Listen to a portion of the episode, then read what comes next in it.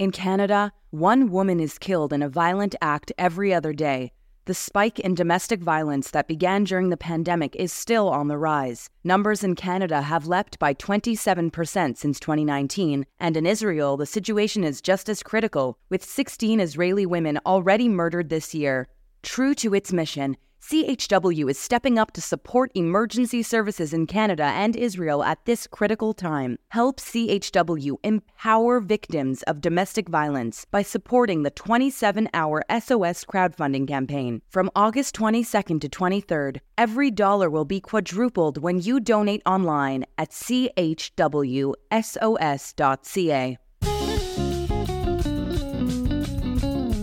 From coast to coast, newsrooms to schoolrooms, a new sensation is gripping workers across Canada.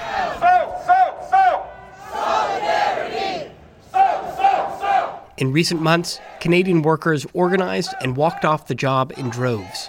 Ports in British Columbia, teachers in Nova Scotia, liquor and lotteries in Manitoba, metro grocery stores in Ontario. They all hit the picket lines this summer, indicating a reversal in the long decline of union power. Because the workers united will never be defeated. The workers united will never be defeated. CJN reporter Alex Rose walked the picket lines outside TVO, Ontario's public broadcaster, to hear firsthand. I'm Kara Stern. I'm a producer on the agenda with Steve Paikin. I'm also the branch vice president for the union that, uh, that is on strike right now. And uh, what's your name? What do you do at TVO? I, uh, my name is Wojtek Schemberg, and I've been at TVO since the late 70s. Um, so, Kara, why are you on strike? We're on strike because we we've had 10 years of real wage decreases. We've got, never gotten anything over 1.5 in the last two years, 10 years, including three years of total wage freezes. Um, so there's a wage element. There's also job security. TVO wants to basically dismantle job security at TVO. They want to make it that right now after two years if you're on contract you become staff and they want to get rid of that and they're offering nothing in exchange and and besides uh, imagining that using woke uh, language they'll be able to make TVO look progressive. When it comes to actually dealing with people who work at TVO, they've shown themselves absolutely incapable and incompetent at understanding our reasons for why we are pissed off. This is one of the things that we've been frustrated with. They're very big on like we care about diversity, we care about equity, and I'm like, okay, start in your own house why don't you care about equity among your workers? Why don't you, when you would get benefits and you go to the dentist and you know that it's going to be paid for, why are you now fighting us to say that other people don't deserve to be able to go to the dentist either? Like, one thing that I've been fighting through the union is that TVO hired this company called the Canadian Center for Diversity and Inclusion to give us our diversity training. They came and gave us a presentation where they said, they had a list of like the top 10 atrocities committed by uh, white people against minorities, and the Holocaust did not make the list. And we were like, hey, what's going on with that? And they're like, well, Jews, you can't be racist against Jews. Jews don't matter in this situation. I've made a big stink about it. I've talked, I, I went to, we had an all staff meeting. I stood up and said, they said, we want to make sure everyone feels included. And I said, as long as you're still using that company, as long as you're still doing that, I do not feel included. This is the CJN Daily, sponsored by Metropia. I'm Zach Kauffman, and this is what Jewish Canada sounds like for Wednesday, August 30th, 2023. Today on our program, in honor of Labor Day, I speak to Rabbi Shalom Schachter, a former labor lawyer who's worked with the Ontario Nurses Association and the Canadian Union of Public Employees. We speak about the long history of Canadian Jews and the labor movement, from their days of leadership when Jews dominated the schmata business, to the place of Jews in unions today, what economic and political forces are behind the recent emboldening of workers, and what it may indicate about the future of work. All that coming up. Beth David Hebrew School is now accepting new students. One of Toronto's most dynamic, egalitarian, conservative congregations is offering personalized Hebrew lessons, hands on learning, exciting field trips, and small group activities, all with a hot dinner included. This is Jewish exploration that will last your children a lifetime. Classes run weekly on Monday nights from 5 to 7:15 p.m. starting September 18th. To learn more and enroll, visit bethdavid.com or email Adina, that's A D I N A, at bethdavid.com. As I mentioned at the beginning, uh, there seems to be uh, a lot of action in the union and labor world. Unions are feeling emboldened and uh, are willing to strike and are, are in a more confident stance. Does that idea of labor movement renaissance resonate with you, or do you think it's an overly rosy description? Well, it's the economic changes uh, that have led to um, heightened um, assertiveness at the bargaining table. Uh, when there is high levels of unemployment, when it's easy for employers to replace striking workers, uh, workers are more cautious uh, about uh, running the risk of uh, losing their employment. Uh, so that's one thing. Uh, the significant increase in the cost of living, uh, keeping in mind that for decades already, uh, average wage increases were below uh, the cost of living. and now, with the jump in the cost of living, that effective pay cut in people's disposable income is far greater and therefore more urgency in trying to um, reduce that wage loss. Uh, and um, as well the recognition that uh, during uh, COVID, um, there um, uh, was a, a, better appreciation of the importance uh, of um, uh, average uh, workers, people who couldn't work from home, who had to come in day after day, expose themselves and their families to contagious disease in order to deliver important public services, whether it was simply grocery workers so people could have food on the table, or healthcare workers so that whether in hospital or long term care, people would get the care they needed. Um, and that hasn't translated um, in the renewal bargaining for employers uh, to um, uh, extend uh, that um, uh, tachlis uh, way to people's working conditions and compensation. And just in terms of the um, port workers, there's threats to their job security through automation.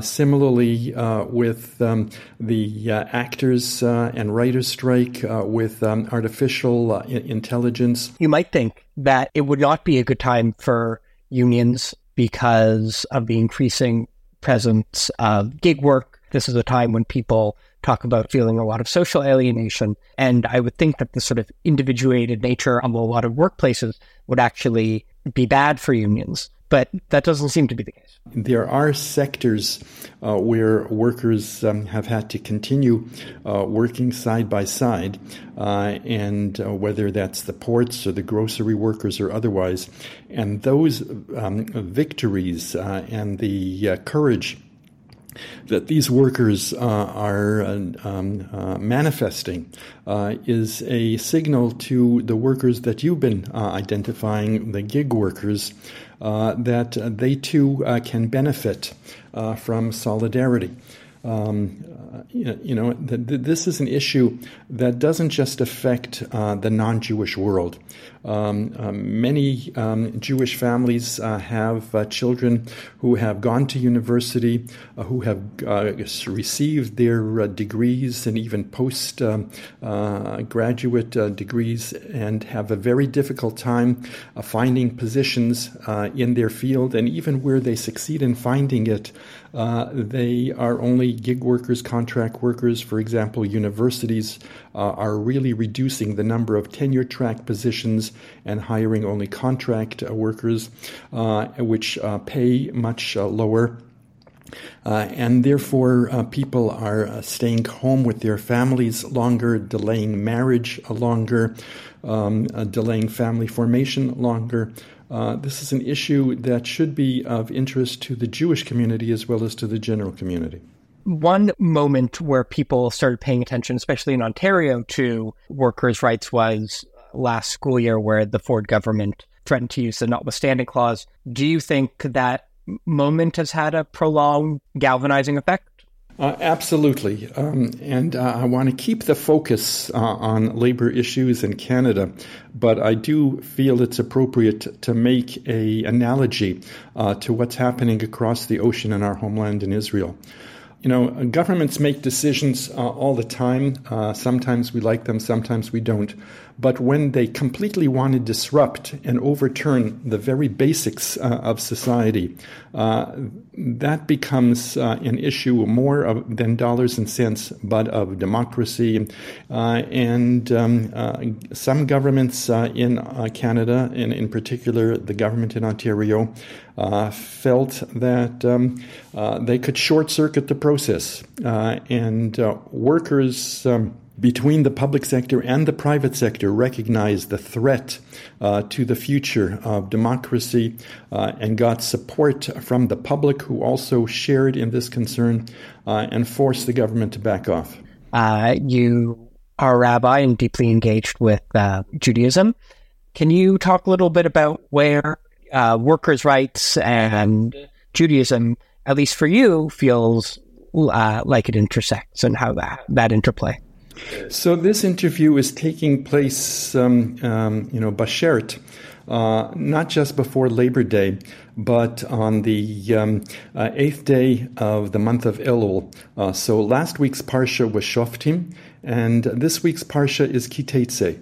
Uh, and in both parshiot, there is some guidance. So in Shoftim, it starts off um, Tzedek Tzedek Tirdof uh, you should uh, pursue uh, justice. And that applies uh, to people in authority, not just to judges, but they extend it to officers. So, um, tzedek, tzedek, how would this apply to corporations? Um, they have to pursue justice. Uh, so, I would say a just uh, rate of profit. just return on investment, but a just price for their goods and not to rip off consumers. Uh, and in Kitetse, uh, at the end, uh, there is some guidance on how to treat workers. Ve'elav et nafsho. Uh, you have to pay a worker on time uh, because his life depends on it. And we have some guidance from the Rambam uh, as to what the highest level of tzedakah is. And the highest level of tzedakah is to give people the tools they need to be self sufficient. And from my perspective, that means that we should uh, press for laws that uh, extend collective bargaining rights uh, to all workers uh, and to have those uh, rights meaningful to allow them to negotiate decent collective agreements. Um, I would hope that at the very least, uh, that uh, Jewish institutions would be a model for other employers. Uh, but so far, I haven't seen uh, those uh, institutions provide their workers with a living wage and sufficient staffing to make the workload manageable and to ensure that the, those who are dependent on those services are receiving them in a timely and adequate manner. Certainly, the, the Jewish community sees itself as, as certainly in the early 20th century, very tightly associated with uh, fighting for workers' rights. As Jews have gone into more white collar, uh, less unionized industries, that relationship has significantly degraded over time. And also, uh, for modern Jews, there's certainly a perception that Israel is a big stumbling block where uh, in recent years, uh, unions have uh, passed a number of resolutions that are in solidarity with Palestinian rights that is seen as uh, Israel critical. And for a lot of Jews, that feels alienating. So, thank you for giving me the opportunity to address these questions because there's a great deal of misapprehension in the Jewish community about them. So, first, I wouldn't underestimate uh, the number of Jews who are involved in the labor movement, who are progressives um, uh, in other uh, areas, whether environmental um, uh, uh, areas or others. It's just that they don't um, engage in this involvement, uh, identify themselves as Jews. Um, and um, I think that the Jewish community that's concerned with continuity and where the next generation of leaders for Jewish institutions is going to come from uh, is um, stabbing themselves uh, in the back uh, by um, uh, not uh, finding ways to um, open up their institutions uh, to these younger uh, Jews and say uh, there are Jewish values that uh, are consistent with your values, uh, and you can pursue them as Jews and not just as members of the community. Uh, it used to be that the Jewish community leadership would maintain relationships with all political parties Uh, and there was a reason for that because they didn't want Jewish issues of concern uh, to be partisan. They wanted to be able to have supporters in each political party uh, that would understand those issues and advocate uh, for them. And unfortunately, uh, possibly connected uh, to the ending of Canadian Jewish Congress and that limited but still um, Uh, manifest um, uh, democratic uh, uh, uh, connection to the Jewish community, and instead going to um, a more donor-based direction, for whatever reason, has um, seen fit not to maintain relations with, for example, the New Democratic Party, and even to ally themselves in a very close way with the progressive conservatives, and leaving even connections to the liberals uh, tenuous. Um, and um, I think that hurts the Jewish community. Uh, as for Israel uh, and the labor movement, uh, again, uh, there is a direct relationship, I believe, between the defeat of the labor government in Israel and the ascension of Likud.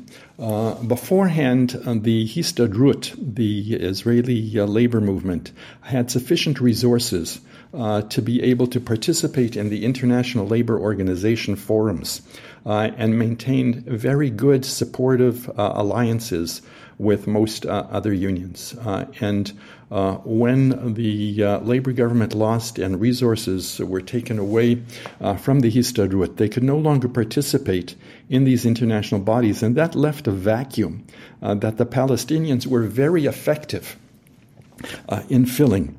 Uh, so, part of my uh, work uh, in the Canadian labor movement uh, is to try and challenge uh, unjust um, criticisms uh, of the Israeli government. I mean, every government um, may engage in policies and actions that should be opposed. But that doesn't mean that the country doesn't have uh, the right to exist, uh, and some forms of uh, uh anti Zionism uh, can intrude uh, into anti Semitism. I might indicate that when I first started with the Canadian Union of Public Employees, at the time there were some of their leaders. Uh, who were um, uh, quite uh, anti Israel. and they have every right to express their policies publicly. But we had a staff meeting. Uh, in which, um, uh, again, we're dealing with collective bargaining issues, representation of worker issues in Ontario, you know, we're not an international body that's uh, dealing with, um, uh, you know, human rights issues, um, uh, you know, elsewhere. This was an internal staff meeting, uh, and one of those um, anti-Israel leaders got up and expressed his diatribe. Um, I went to the microphone. I was a new employee, uh, still on probation. Uh, and said, as a worker for CUPE, I'm entitled to a harassment free workplace. Uh, and I was supported by my colleagues, by the uh, supervisors uh, and leaders um, of um, my employer. Uh, so um, I think it does take a little bit of courage to stand up when these things happen, but you'll be surprised how much support you get if you do.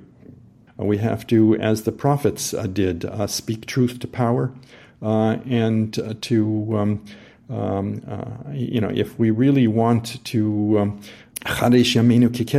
uh, to uh, achieve um, messianic days right here on earth, uh, we have to not be afraid to um, challenge those who speak one way and act another.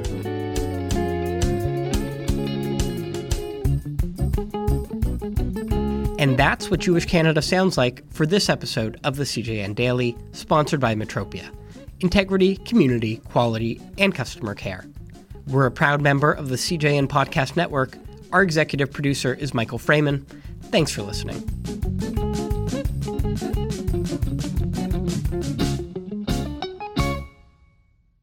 Jewish comedy legend Modi and Hasidic rapper Nissim Black are coming to Toronto to perform live at UJA's campaign launch on September 7th. Visit jewishtoronto.com to get your tickets today. Don't miss Modi and Nissim Black on September 7th. Go to jewishtoronto.com for your ticket today